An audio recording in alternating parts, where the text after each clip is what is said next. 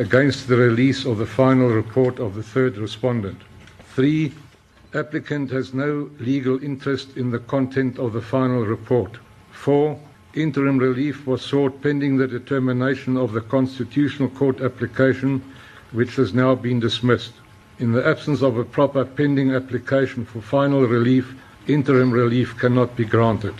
The quote conversion unquote application prejudices the mentioned respondents. In appropriate cases, this court would, however, have the power to condone strict compliance with any particular rule. The decision of EKE, that is spelled EKE, Supra, makes this clear. 5. The interim relief sought against the third respondent is unrelated to any of the final relief sought in the Constitutional Court application. It is unnecessary to preserve applicants' rights in the Constitutional Court application. 6. There is no affidavit by the second respondent before me. 7. Applicant has failed to establish a prima facie right to set aside third respondent's ruling of 2 July 2018 or the President's acceptance of the SARS Commission's recommendation since, colon A, the Commission was lawfully established and acted within its terms of reference. 2. The interim report was lawfully issued. C. The President was empowered to remove applicant in terms of Section 6 of the SARS Act and did so lawfully and rationally. D. Applicant's employment contact with SARS provided no impediment to the President's removal of him from office. And E. Applicant was afforded an opportunity to be heard by both the Commission and the President, which he spurned with disdain. Paragraph 8. Applicant has alternative remedies available to safeguard his, his rights, such as they are, and does not require interim relief. 9. To do so, applicant will not suffer any irreparable harm if indeed any interim relief is refused. And 10. The balance of convenience overwhelmingly favors the refusal of the interim relief in order that the Commission complete its investigations and report its findings to the President and that the President can proceed to appoint a new Commissioner to SARS. 11. The national interest far outweighs the narrow financial interest of applicants. And that was uh, Judge Hans Fabricius, and he also ruled that a punitive cost order against Moyane is justified based on his abusive behavior throughout the court proceedings. And uh, joining us now for reaction is Tom Moyane's lawyer, Eric Mabuza. Good to speak to you again, Mr. Mabuza. Good afternoon, ma'am, and thank you for inviting me to your show. So, firstly, your client's reaction to the outcome of today's hearing first thing that I want to say is that we respect the decision of, of the honorable judge. However, we are of the view that the, the judgment is clearly wrong in many respects. One, it effectively questions the right of Mr. Moyane to, to even approach a court where he perceives injustice. The second other important factor is that it gives a license of abuse of state power against an individual. You will remember that uh, even in the case of uh, during the term of uh, former President uh, Jacob Zuma, people uh, challenged uh, the former president, hence you have reports, the release of uh, Madonsela report, even against the former president that he should bear cost personally.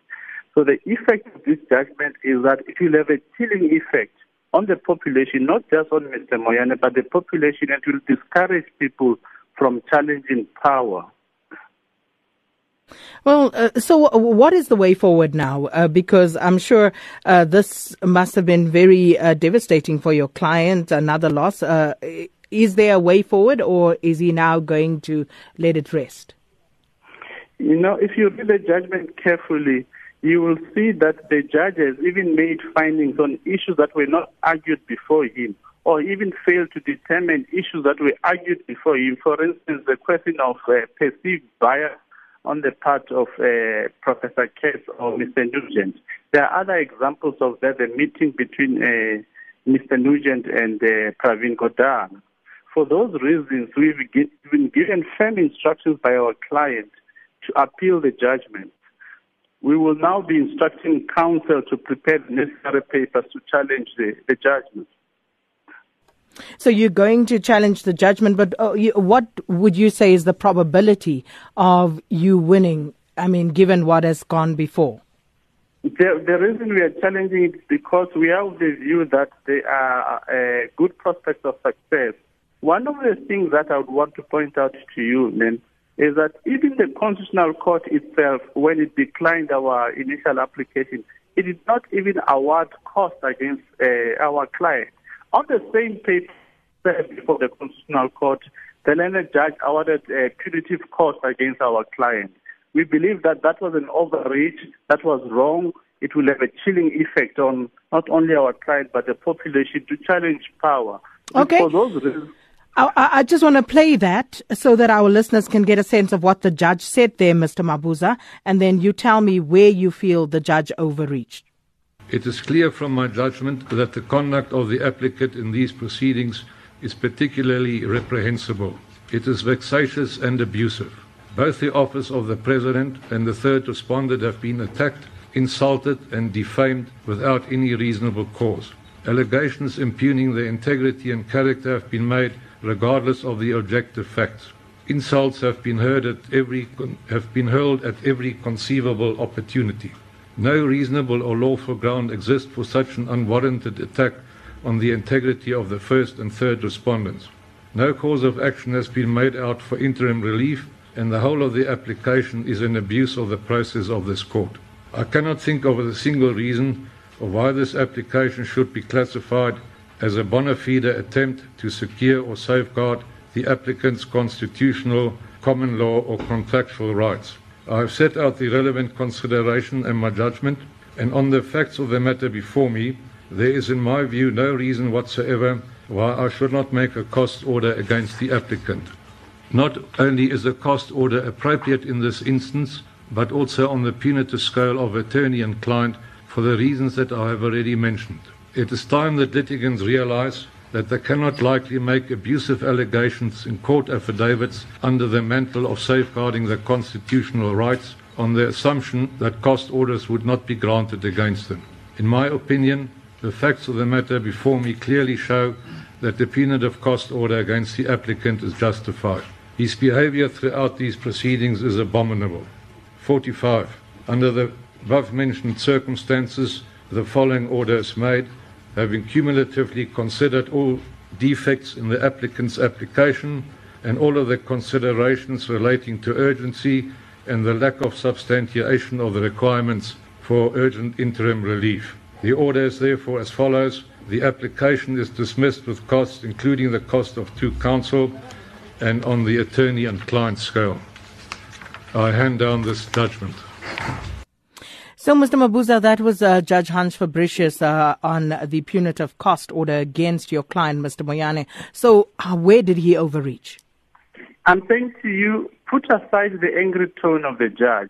The papers that served before the judge are the same papers that served in the Constitutional Court. The Constitutional Court, in its own wisdom, on the same set of facts, same set of papers, deemed it not necessary to award any cost. The Constitutional Court did not even go to an extent to say the language or the allegations that we've made in the papers were abusive or uh, uh, disrespectful of the president. The Constitutional Court said go to the lower court and have the issue argued there. So for the for the learned judge to make a, an adverse cost, uh, cost order against our client on the same set of papers is quite strange in our view, if not surprising. Well, that's where we that's where we, we say that the the the learned judge uh, overreached. All right. Because he was not able to show us in what respect our papers were were, were disrespectful of the president. It will have a chilling effect if uh, litigants are discouraged from challenging power. So you, you, you essentially, are you going to then um, ask for any clarity on this? I mean, just uh, even if it is just for your own peace of mind to understand exactly where you went wrong or why uh, you don't understand the reasoning as outlined there by Judge Fabricius. That is the reason why you have appeals to the higher court where you have more than one judge sitting. It's, it's, it's provided precisely to deal with this situation where you are unhappy with a decision of a single judge. You either go to the Supreme Court of Appeal or the Constitutional Court where you have 11 judges, where you have a wisdom of many people as opposed to one judge. All right. And you think that the probability of success will increase in that particular setup? They are very good prospects of success. Remember, the Constitutional Court never said we had no merit. It said, let's go through the lower court. Okay. So this now we've gone through the lower court and we found uh, we've received the, the judgment that we've received, which we respect, but we respectfully disagree with. We're saying the learned judge did not even deal with the issues that we had raised before him.